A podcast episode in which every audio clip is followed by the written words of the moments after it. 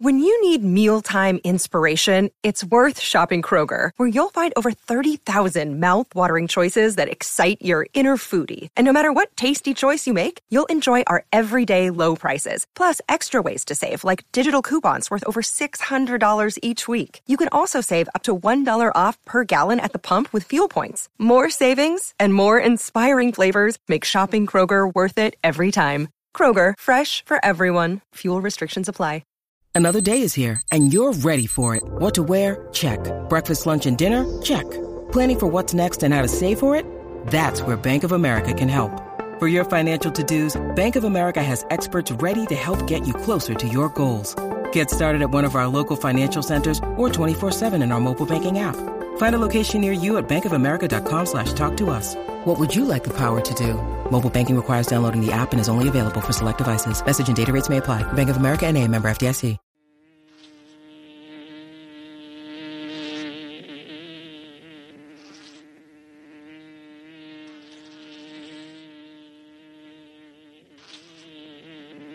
This is the Music Buzzz Podcast.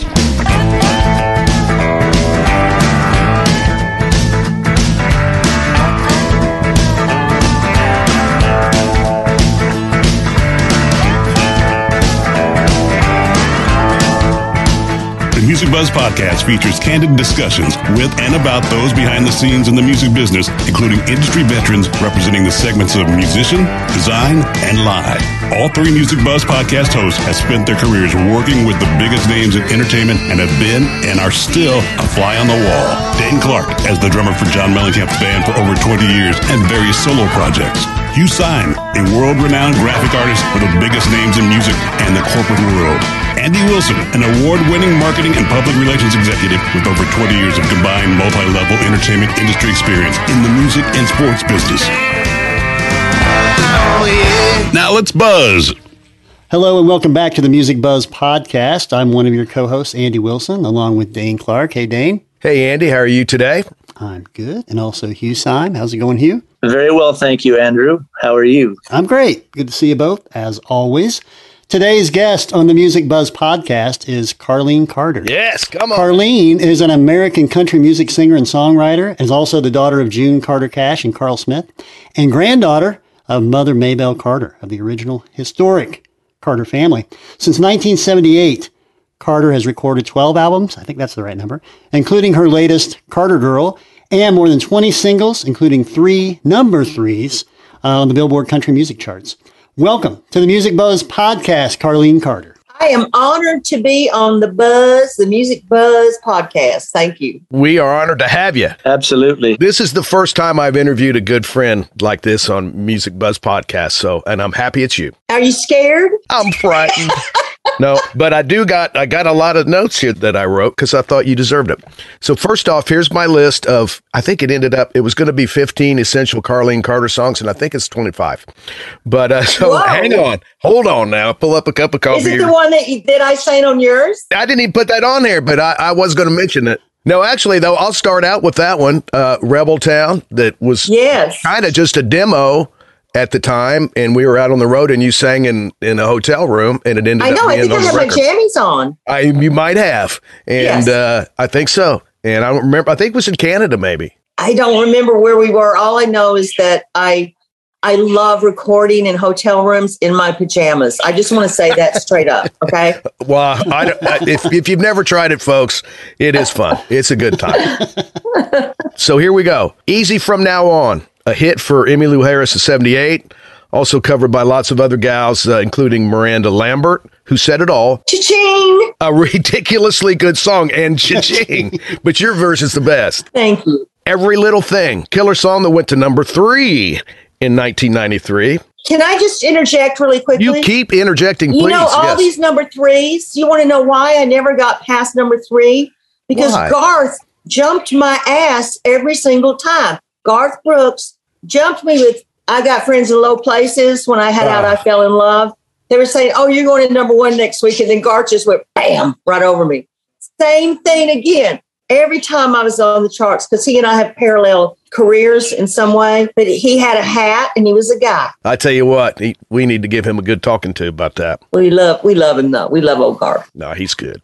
I'm sorry, I didn't mean to interrupt, but that no, that's okay. Oh, so what did I say? Oh, every little thing. Now, also, people that know that song, I mean, almost everybody's heard that. It mentions the Young and Restless soap opera, and it shows how timeless the song is. It's this the Young and Restless is still going after 97 years. There'll be Keith Richards and the Young and Restless left uh, after Armageddon. Or there'll be Dane Clark and Carlene Carter. Yeah, is that right? Going, who? Okay. Anyway, I fell in love. A great song, kind of a Little Feat, kind of a groove. Listeners, you need to check that one out. I'm sure you've That's heard an it anyway. Albert Lee special. That's Albert playing. No wonder it's so badass. My Dixie Darling, classic country song. And here's a batch of tunes that maybe not everybody's heard. If they go back to that, I love that musical shapes record with the Rockpile. Cry, Oh yeah. I thought it was NRBQ. It's, it's NRBQ meets Little Village or the band that Hiatt had when it had Keltner and those and uh, those guys. Baby Ride Easy, cool song, great song. yeah, song. with Dave Edmunds. Yep. Madness, which has the snare thing on the all fours on the chorus. It's a great rocking tune. And really cool, Appalachian Eyes. It kind of reminds me of the Byrds or Forever Changes era Love meets the Carter family or something. Well, you know, I wrote that with John McFee from the Doobie Brothers. Okay. And that song is about the what happened between Sarah Carter and AP Carter when they split up, and she was having an affair with AP's first cousin, Coy. And I wanted to write a song about how AP pined for her for years. Hmm. Although she didn't have blue Appalachian eyes, it's just you don't want to say brown Appalachian eyes. It doesn't seem as well. But Right. it was about that. And most people don't know that. Wow. But so McFee and I wrote that in a hotel on the same night. We wrote One Step Closer Oh, wow. for the Doobie Brothers. Right. That was a Yeah. big hit for them back in, I don't know, about 1980 or something. What Which record was that on? Oh, it was called One Step Closer was the album. Yeah. So had Well- the title. I've done really good with that. I get lots of titles, not Okay. title songs. That's great. Yeah. You can't beat that. Well, so you guys wrote two in one night. That's a Yeah, ching and a ching ching. A Come ching on now. ching. Yeah. That's fabulous. Okay, I'll, I'll get back on my list. okay. Okay, on that same record, Too Bad About Sandy, it sounds like a long lost Animals tune from the mid 60s or something. I love it. I was in an animalistic state then. Do you know what that song's about? No, but you're going to tell us. My sister, after I got divorced from my second husband, my stepsister married my ex-husband, and it's it's that's what it's about. Ah, Her name is Cindy, and I was advised by my mom to change the name to something else because Daddy, Big John, would not be happy. ah. So Sandy's pretty close to Cindy. Close enough. Yep. And Cindy actually loved it. So when she was leaving him six months after they got married, she played it to him all the time in the house. That's a nice turn of events. Yeah. Wow. No one knows that story so much, but mm. Now they do, though. That's what this is all about today. That's right. This is Right. fantastic. Okay, we've never had a guest that would interject like this with all these wonderful tidbits. well, So you this- you know I interject. Yeah. well, yeah, come on. okay, so now from Little Acts of Treason Change, stunning song, great one. Thank you. Yeah, it's it's beautiful. The bitter end. You used to start with that one sometimes. Yes, I think Andy York used to say, "I just can't get over that." My guitar playing on it. It's so fearless and so kind of like funky. The way I play it live Oh, yeah. is different than the record. Um, Oh, no question. Indigo Sunset and Damascus Road. my two favorite songs ever. Just so you know, Well, they are great songs. I still do them in every set. Awesome. Yeah. Lastly, the entire Carter Girl record, hailed by critics as a masterpiece and quote unquote really quite perfect. It certainly is. It's an essential album from an essential artist right here. Thank you. Everyone run out and get this now, but you don't have an autograph copy of it like I do, folks. No, So- you have autographs of other pictures too that no one has. I do. In our Burger King, um, Burger King um, Crowns. crowns. We had crowns on, and we were the king and queen of whatever airport we were in. We were in some airport bored out of our skulls, and I went and got a couple crowns, and we're Oh, sitting there. nice. There you go. Oh, yeah. I think you missed one gorgeous song, and that is "Stronger." Oh, yeah. Oh, thank you. That's a beautiful song. Yeah, That is a beautiful song. Thank you so much. That was one of those songs that when I wrote it, it really helped heal my heart because it's about the loss of my little baby sister. Well, she wasn't little, but she's my baby sister. And yeah. I didn't know what to do with myself. And when I wrote that song, I suddenly felt better. It just helped my grief. And so I think that songwriting for me has always been a process to the next place, you know, either to yeah. getting past grief or coming to terms with grief or getting over some asshole or, uh, you know, could be anything. It's remarkable that you've embraced so many different kinds of music and styles. I, I love the phrase I was looking through cowpunk. They coined that phrase for your first record. I'd never heard that one before, but it was kind of new wave, cowpunk. Uh, you've done mainstream country, pop, roots rock, back porch Appalachian, and seemingly without effort, you deliver all of them and you still sound like you. I would appreciate that because those are all things that are a big part of me. And I never wanted to have any rules about being an artist. So I got to ask, where did you get connected with John? Is there a history like for years there? Did it come, you know, when did you guys get connected there? we circled around each other in bizarre ways since we both started. It was, mm-hmm. I remember going to pop radio and John having just been there to go visit and, and same with me. And so we kind of like kept thinking, I'm going to meet this guy. I don't know. I don't know what's going to happen, but someday we're going to be, I just knew. And plus I, I really admired him as a songwriter and as an entertainer. He's a freaking phenomenal entertainer. He oh, yeah. shows up and does his stuff, and and he's always got like the best band ever. Mm-hmm. But what happened was John asked me. We're managed by the same person, but Randy Hoffman would never have said to John, "Hey, take Carlene on the road with you," and not in a million freaking years. But somehow or another, it came about that that John heard I had a new record out, and suddenly went, hey, I'm, they're giving me all these names of peoples to come out on the road and play these fair dates. And it was like in 2014. Mm, yeah. And he said, I just, he, so he said to Randy, why don't we just get Carlene? And then the next thing I know, I'm getting called to come and sing on this, um, on a song for set for, um, Ithaca. Ghost Brothers? No, Ithaca. Oh, that's right. Oh, I forgot. Then Ghost Brothers happened. And that's when Dane and I became such good friends. So that was my induction into being a part of the Mellencamp camp okay. family. And um, so John said to me one day, Are you excited about next year? And I was like, Yeah, I'm excited because I'm always excited, y'all. You know that. and um, and he said, No, I mean about coming on the road with me for and I, I, said, I am. And he's going, Yes, 80 days. And I was like, 80 days? I worked 80 days in like a decade. Um, I used to work 800 days in a day. but so it worked out that that's what happened. And so, like, I went out on the Ghost Brothers tour and then we proceeded to start up the um, plain spoken tour. Well, when you're on the road like we have been, you do figure out the true essence of people pretty quickly. And I've never met anybody as good natured, good spirited, or just plain fun as this one right here. So Aww. you always you made those traveling days enjoyable, no matter what else might have been happening in your life at the time. So God bless you for all that. And I do really hope we can do that again. I do too. And I know we're going to hang out and write some songs and stuff. You know, come on down. I have a nice house with the extra bedrooms. Obviously, with your family history, and looking over all the special guests you've had, you know, it's a who, literal who's who that's been on your records and stuff. No question. You know, when you're, is a lot of that just by virtue of people you connect with over the years? Do you kind of single people out like, man, I really want to go after Vince Gill or I really want to go after Willie Nelson? I mean, how does that work in your world? Because I, I, I just got to believe you just, you know, you, you would be able to probably get most people to work with you if you wanted to. Well, I will tell you this. Some of them I've known for a long time and they're my friends. And I very rarely do that kind of thing where I say, please come do this with me. Right. Because I feel like it's like, I'm not trying to use my friendship to do that. It's right. like, if there's a reason that I feel they really belong there, I can say, this is why I need you here. Right. And they'll come.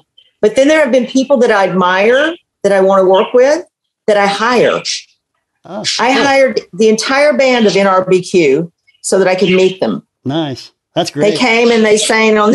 What a great band. Yeah. I know. They just came and sang on a song. They was like, "You don't want us to play it." I was like, "No, I just want you to come into my house and sing." and that's what they did. And it was on a song called "I Love You Because I Want to," and that's NRBQ on there. But through that, I met Al Anderson, the guitar player that was in NRBQ then, and he and I wrote the song "Every Little Thing." Our first song we ever wrote was that song. Wow. And we, I've written more songs with Al Anderson than anyone else that I know. We clicked perfectly. He always showed up with exactly what was on my mind. He would show up with an idea or usually a riff and a music or a line, and it would just be right where I was at. And so that was a very special connection that he and I have had. And it's almost like we haven't done it in a while together because I don't want to be disappointed because every hmm. single time for many years it always worked. And sometimes I think you just have to take that and go, I'm so glad. I would love to think that it would be the same. Uh, okay, Sheila E. Hello. Right. Well- Sheila E. I love Sheila E. I wanted her to be on one of my records. So I hired her to play percussion and congas on a song. And when she came, she said, Honestly, I had no, why did you hire me? Why me? And I said, Because you're Sheila E. and I adore you. And she was like, Well, I didn't know what to expect. I thought there were going to be like hay bales everywhere. And, you know, she said, I've never been hired to play on any Hay bales. record. Hey, Bales. the drums are behind the hay bales. She was awesome, awesome, awesome. She's a and great player. so that has been something that I have done because you know what? You you if you don't ask, you don't get. Yeah. So I ask. That's true. Yeah. So I have to ask you. I look at your covers, and and it's no question why you know the Judds and the people in your genre of music feature themselves on covers. I mean, great subjects make great pictures. I mean, there's there's that to be said about you looking as good as you do on covers. Are you drawn to covers that are conceptual, or do you because you like singer songwriters? Are you generally picking up albums that have got you know uh, John Prine on the cover or Hiatt on the cover, or Well, it, I used to buy records because of the covers. I bought Yeah. my first country record because it was the Flying Burrito Brothers and they were in movie suits. And I Oh, thought they were cute. And I didn't even know they were country. Mhm. So that was how I bought my very first country record myself. I knew about, um, I loved album covers. I knew all about the artists, uh, the the the um, photographers and the art directors. I lo- I miss the aspect of what we had back in the day of going to Tower Records and buying everything that was coming out and couldn't wait for new records to come out and going home and just scanning the entire album and playing and and I still to this day it's like if you keep me in a certain genre I'll tell you to play bass on something yeah, you know Yeah, it's too. like I just love that part of it and I knew who wrote the songs and that that's what really interested me was who were these songwriters like J.D. Souther sure. Warren Zevon. I mean, there was like Oh, my there was a few of them that didn't that nobody knew were good artists until Yeah. later. But I mean, I I was a kid of the s- of the '60s and '70s, and I paid attention to that.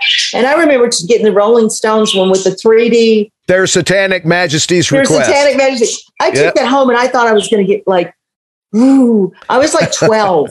I was like. I was so into it, and I read every single little word on there. I knew everything that you could know, Wow. and I did that always. And I did that even as a kid, a little kid, when I could read. I I had Ray Stevens records because I thought he was funny. he was funny. Ahab, the Arab, the king of the burning, Chico of the burning Yep. sand. It's like I needed to know who played that stuff.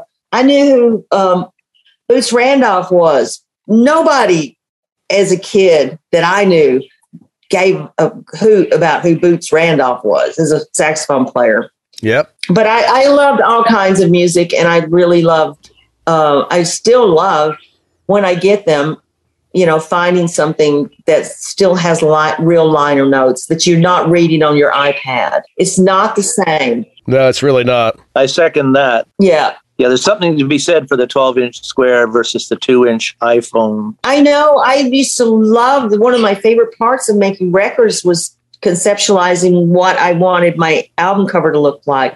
When I did musical shapes in 1980, They sent me off to Paris to be photographed by Helmut Newton. They did a super Yeah. sexy shot where I had on like leather pants and he had the light shining exactly on my ass and I had to hold myself in a certain way. It was like ridiculous. And I wanted the I wanted a different cover. And so we set up something in my manager's kitchen area where we put musical shapes together and Chalkie Davies took a picture of me that just went with the music more. I turned down freaking Helmut Newton's picture for my album cover. I can't say that's one of my best career choices because now I want to make a new album and I want to put my Helmut Newton picture on there of when I was 22 years old. there you go. hey, so you've told so many great stories. You, as you guys can tell, on the bus we would have a hoot, especially we had a day off the next day and we could just stay up and, and, and tee hee. But I can remember several that I want to hear. How about the one of Kristofferson when you were a kid? the landing zone. Yes, that one. This is a really good story. How old were you? I was maybe close to 13. Okay. I think it was 69, maybe. No, I'm thinking it was like late 68. So I was probably had turned 13 by then. I was outside for various reasons, probably wanting to know how I was going to make my allowance if I couldn't mow the yard anymore. And you were living at the time. In Hendersonville on the lake with mom and John. Mom and John had got married in, in March of 68. Things had gotten really different for us as kids. So this was a very unusual thing to happen is i don't know if it's happened to many people but a helicopter landing in your backyard unbe- unknown where it's coming from or who's in it was pretty unusual in my neighborhood. Sure, I think it would be now. i ran to the house and i was like mama there's a there's a helicopter in the backyard. She said i thought i heard something you know in per- perfect june fashion. I said and there's this really cute guy in leather pants and he's coming to the door. It was chris Kristofferson. He landed a helicopter there to bring john a cassette tape i think it was a cassette i don't even know we had cassettes yet it was a tape and it had me and bobby mcgee for the good times the devil to pay i think was on there and Wow. sunday morning coming down Ooh. Oh my. Jeez. and John was not home, but June was. So June became, became the big advocate for Chris with John, which was not necessarily the best thing for Chris because anyone that was it, it all friendly with June, he was not going to like him. Really? Well, you know, I mean, Yeah. look at look at pictures of Chris Kristofferson in 1968. Oh yeah, well go, "Would you yeah. want your wife hanging out with him in Probably those not. pants? No, no. probably not. he didn't want his daughters hanging out with him. Obviously. That was one. Tell me another one. Well, the Redbone, the band, the Red Bone. The Uh, Red Come and Get Your and Love. the Booger story. Oh yeah. The Yes, story. th- this is a good one, guys. Okay. So John had gone to Los John. When I say John, I'm talking about Big John Cash. I'll call him Big John for you to know who I'm talking about. Big John and and Mom were brought us on the road with them to the Hilton in Las Vegas. The the big one that had the canary yellow shag carpet. It was wild. Elvis had been in there right before us, and he had shot up the master bedroom, something terrible with a pistol. So we were late getting in, and John was not happy about it at all. He was not in a good mood. But that night, after we finally got in the suite, which had like six bedrooms off of it, which all had mirrors of the beds. so you can imagine these young girls going, There's a mirror above the bed. What do we do with that? uh, how's my hair look? You know. So we get there and uh, we see that Redbone are playing that night. So John's agent, Marty Klein, who was just a lovely man, he arranged for myself and Rosanne, my sister Rosanne Cash, and my sister Rosie and I to go see Redbone that night. We ordered Shirley Temples in the ballroom or whatever you call it. That so Redbone are on stage and we're watching them, and we were so naive when we went backstage to meet them. We thought it was the best idea ever to invite them to come meet our folks. Come on up, Why meet our not? folks. And how old were you then? Maybe 14. Okay. Maybe. Oh yeah. but They're this is like love- back in false eyelashes days. That's another story. I'll tell you about that later. And um, anyway, so we go up there, and here's Marty Klein with me and Rosanne and Rosie and Redbone. And they're all at the door. And, and John was not in the mood to see these guys with his girls. And we like, Mom, we just met them. They're really nice. And mom's like all being Junie, and she's like, Come on in, boys, you know, come in. Let me see if I've got any iced tea in the fridge. you know? And John had this habit of he was smoking cigarettes back then still. And so he would take one cigarette and he would puff the entire thing down to the nub in one puff if he was in a bad mood. It'd be just like, it turned into nothing but ash, and then he'd flick it somewhere. And he had this other weird habit where when he was nervous, he would go like this a lot to his nose. He would scratch his nose or rub his nose. And and so he's walking around and he's bad vibing these guys, and they left pretty quick. It was it was they left really quick. But then us girls were left with John going, You're never leaving this suite again. You're never going to another concert again. You're grounded forever. We're like, we didn't do anything. and John's rubbing that nose and rubbing that nose. And I go, but can I just say one more thing? And he goes, no, not one more thing. You're grounded. Not, and I was going, no, just one more thing. Could you please not flick your boogers on my hand? and on my hand, there's a booger. And Johnny's Booker. That's a that's a And I reasonable said- request. That is the a booger. reasonable- This is your booger. And he looks at me and goes, That's not my booger. But it was.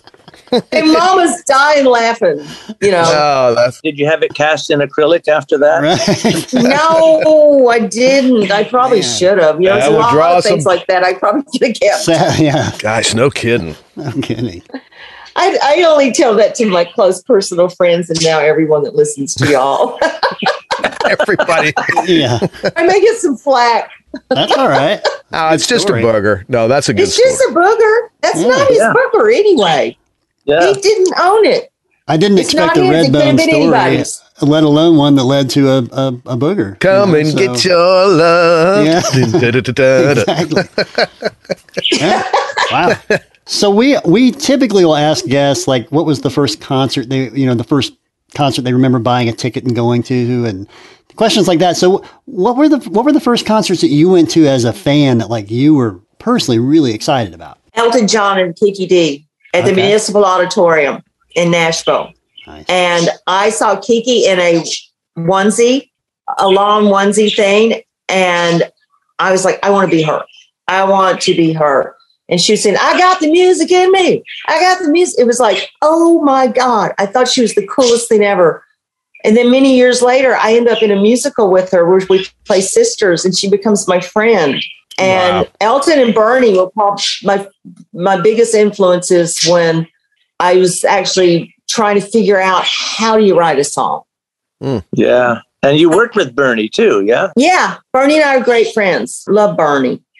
Love love Elton too. I just didn't hang out with Elton as much as Bernie. But Kiki and I did that show for a year together. So I thank her for I learned so much from her. I learned about pacing myself vocally. I have to say, probably because of Kiki, I hardly ever lose my voice. Nice. Yeah. She was great. And Bernie came to my dressing room in a poncho in London at the West End. And I thought, that guy is cool. I mean, he's cool. And Yeah. then he then he then he really did the big number on me where he said, I know every word to your song easy from now on. And then he started quoting the words to my lyrics. And I was freaking out because this is my Wow. big idol, lyrical idol Yeah. and and and I'm going to have dinner with them, Yeah. him and Elton. And I was just like, oh my God. I was like, I never take any of that stuff for granted. No. It seems like good stuff happens to me. I'm just really good at infiltrating. Timing too. Yep. Okay, the other one was Steppenwolf. I went to see Steppenwolf uh, and within the same month. I got grounded after Steppenwolf. I was grounded a lot. I got home at 1030. I barely got out of there by the time they finished the show and went straight home. And John was pacing around waiting for me. He, he never grounded me for a week. He grounded me for three months at a time. Wow. And so Wow. yeah, so it was right after the Elton and, and Kiki show that I did go to see Steppenwolf. And then the day after I got grounded so badly, they showed up at our front gate at the security gate and wanted to come meet John and mom. And they're going, John's going, who's out there? Who's And I it? Steppenwolf did? John Steppenwolf. Kay. Oh. Yeah. John Kay. They were in a limo. They show up at our house. And so Rosie and I, my little sister and I, are like peeping through the, the windows and we said, That's Jeff Steppenwolf. Oh my God. You know, and I was going, Am I going to get in more trouble? Did they, did I? and so John was pretty nice to them, but then my being grounded was kind of let up as a little bit because he actually liked them. Well, that worked out in your favor. Yeah, that worked out good. There you go. Yes. It's part of what drove me out of the house early on as a child, but was Yeah. the grounding conditions. Part two of Andy's question. Um, Andy often asks the question, "Who did you first see? Who were you first on stage with that made you say, "Holy shit, I'm standing beside someone special"?" Well, Apart from Dad, I was standing in between Yeah, my right. Aunt Helen and my Aunt Nita, yeah, and I was singing with them in between them, who were to me the best ever. And my leg was shaking so fast as I was singing Circle Be Unbroken. I had never sang on stage. I don't think I'd ever even really sang out loud to speak of that anyone had heard in my family. But all I know is that my voice was super loud. and I was wasn't that I was scared. I was so excited that Yeah. my body was just going, oh. And it was the first time I felt like this is exactly who I am. nice. I am in my body. I am me more right now than I might ever be. A lovely answer. I love that answer. And how old were you then, Carlene? I was 16. Okay. Yeah, that was the first time that my voice actually came out. I'm not saying that I wasn't on stage before then. It was the first time I was allowed a microphone near me. There you go. Where, when you're doing it and you're in it and you suddenly go, this is this is what I do. This is who I. This is me. Sure. It's the most present that I am in my life ever, except Yep. maybe when holding a newborn baby or a grandchild or something like that. But for me, on a basis of me as a one soul, not connected to anything else, I'm connected to that. And Yep. that's when I know exactly who I am. And I don't, Sure.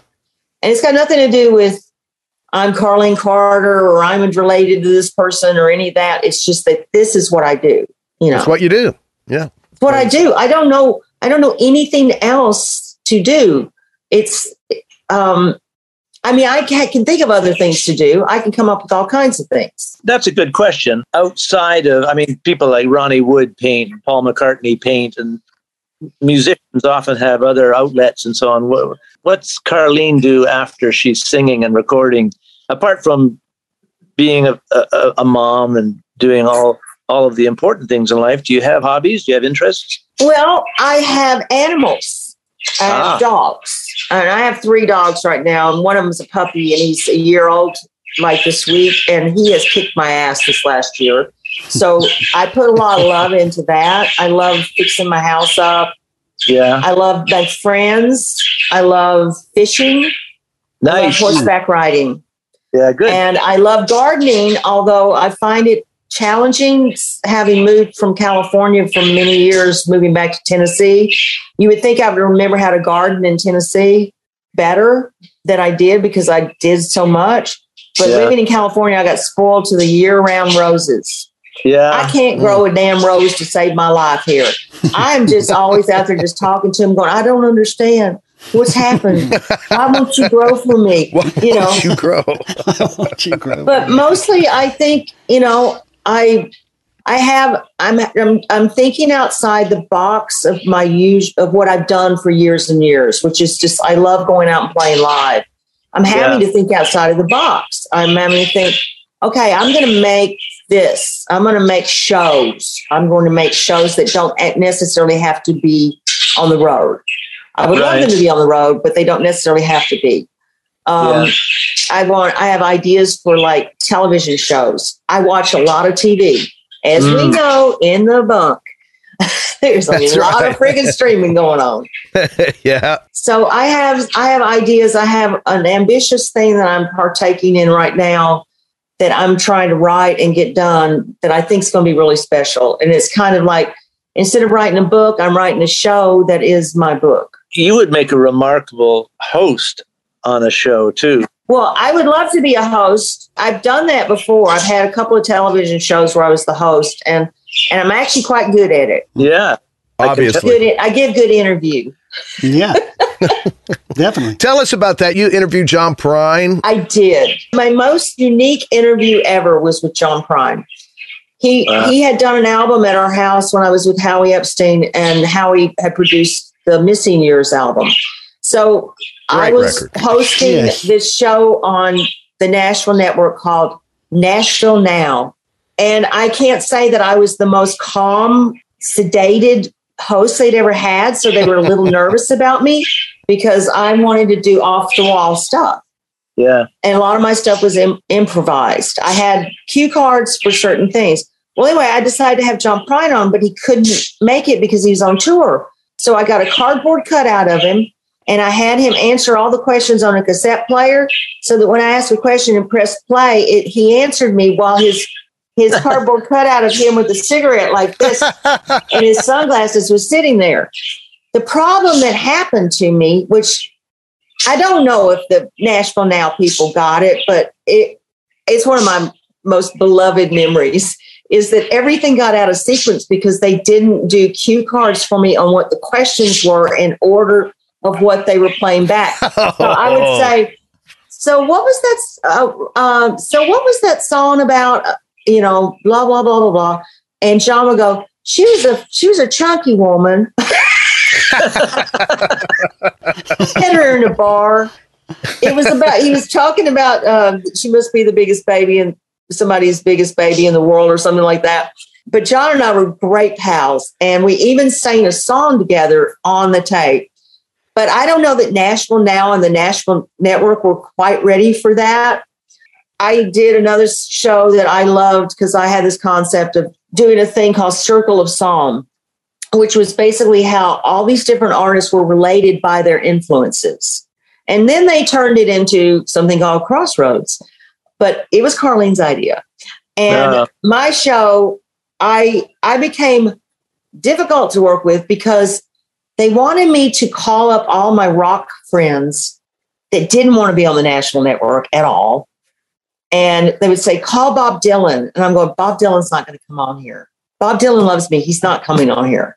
He he won't. I'm not calling Bob Dylan for this. We're waiting on we're waiting for the Bob moment later.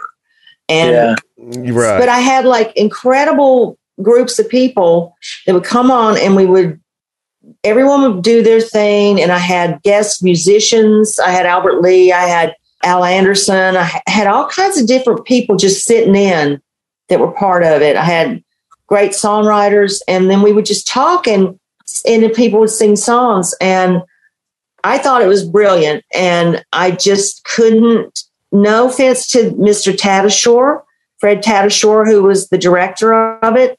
But I had met him while doing the Dinah Shore show in 1978.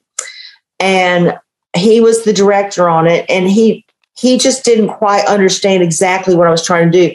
And trying to do that every on a weekly basis to connect that many people together by their influences and be true to it Mhm. proved to be a little hard. It was pretty Yeah. ambitious. Yeah. So I think that there's still a place for that, but I was having five and six people as guests, not just a couple. It's kind of legendary that when there'd be guests for John and June, that they'd have everybody'd have to sing for their supper. Yeah. Do you remember any of those? Oh times? wow. I I want to say that probably my closest encounters with people that I admire and most people would go, "Wow, you met them." Were in our living room, and I just I think I was the luckiest kid on the planet. I didn't really realize who George Jones and Tammy Wynette were. oh God. until I went to England. I had no idea. They were just George and Tammy. And they were dressed up, and she had a lot of hair, and I didn't know what to think. I mean, I loved hearing them sing, and I did it. And, and Tammy Wynette had a very strange effect on my career early on. because I was a production coordinator or, you know, production assistant on a TV show that she was on. And it was called 50 Years of Country Music. And she couldn't sing, and they wanted somebody to do her camera stuff for her, but they wanted me to sing the whole song. And I happened to know the song. It's called Till I Make It on My Own Again. And because Tammy wasn't feeling good, I got to go out there, and those producers liked me so much that they put me on as uh, put me on the, the show, and I was the only wow. new person on it.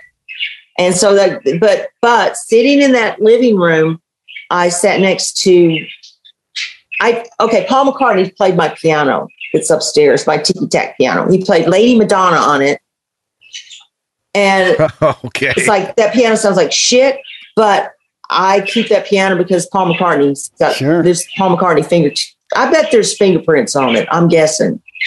I bet I can get some DNA off that thing.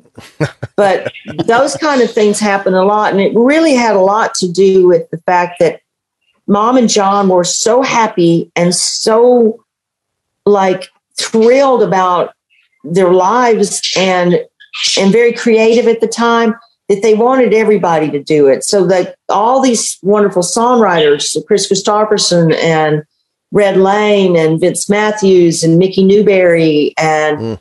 Larry Gatlin, all these different guys were there as like fixtures. They weren't, wow. nobody knew who they were yet. Yeah. You know? Wow. And so I that's what gave me the bug to want to be a songwriter. Also, not to mention that mom told me that if I could just write one ring of fire, I too could have a lovely dining room set. And um, just write one song like just Ring of Fire. So I'm still working on that. But it was it was just the most creative and beautiful thing that they brought to the community and the fellowship and the friendship that they had with all these people. But I I met Eric Clapton when it was Derek and the Dominos. I met wow. Joni Mitchell and James Taylor in the house. He sang, I think he sang Fire and Rain in our living room. You know, there was, you know, I was a kid, part of it, but part of it I had become a young woman and was writing songs. And then there was other people there and it would come my turn. So I wanted to do good and Paul McCartney and Linda McCartney were there, and I had to sing a song I had written for John right after Paul McCartney. And wow, it was just like you get talk about getting thrown in the fire, but it served me so well because these people were so nice and yeah. so welcoming that many years later, not many, but several years later, after I'd married Nick Lowe, we were in London and I had been really sick over some, I'd had a, a, a health issue. And the first thing I did was go to see Wings play, and Nick Rockpile were opening, Nick Lowe and Rockpile were opening for Wings. And mm. we're the Hammersmith Odeon. And Paul, and Nick says, This is my Mrs. Carlene Carter. And Paul goes, I remember you. You're the one who sings and he kissed me on the cheek and I was healed. Immediately healed. so these are like, these things don't happen to everybody. And I, even to yeah. this day, I get goosebumps when I think about it. Ray Charles, I met Ray Charles. And later on in the day, I'm passing him in the hallway when I was doing this PA gig. And I say, Hi, Mr. Charles. He goes, Hi, Carlene. Uh, he remember, uh, knew me. You remember the sound of your voice, wow. yeah. Yes, he didn't check my wrist or anything. So did Joni sing for her supper? Uh yes. Yeah. And I don't remember what she sang, but I mean you gotta understand a little bit. There was a lot of awe going on where yeah. I was like, ah, ah. Sure. I yeah. never heard anyone sing so breathy and quiet and powerful all at the same time. Yeah, mm. she's special. She's special. Wow and Linda Ronstadt. Wow. Really? Oh my God. She didn't come to the house, but she's my favorite and I loved her. Yeah. Yeah. She's incredible. What's not to love, eh? Yeah. Exactly. You've been wonderful today. I really enjoyed meeting no you. No kidding. Yeah. Thanks. Uh, thank you guys for asking me. I told you guys this would be fun. Yeah, absolutely. Awesome. For God's sake. For God's sake! you guys have been lovely. Thank you. Oh, it's been great. Thank you so much for joining us. Yeah, it's been great to catch I love you with so much, Jane Lee. Love you, sweetie. I love you so much. All right, sweetheart. Thank you so much. So nice to meet you. Thank you so much. All the best, Carly. Thanks, Carlene. All the best to y'all.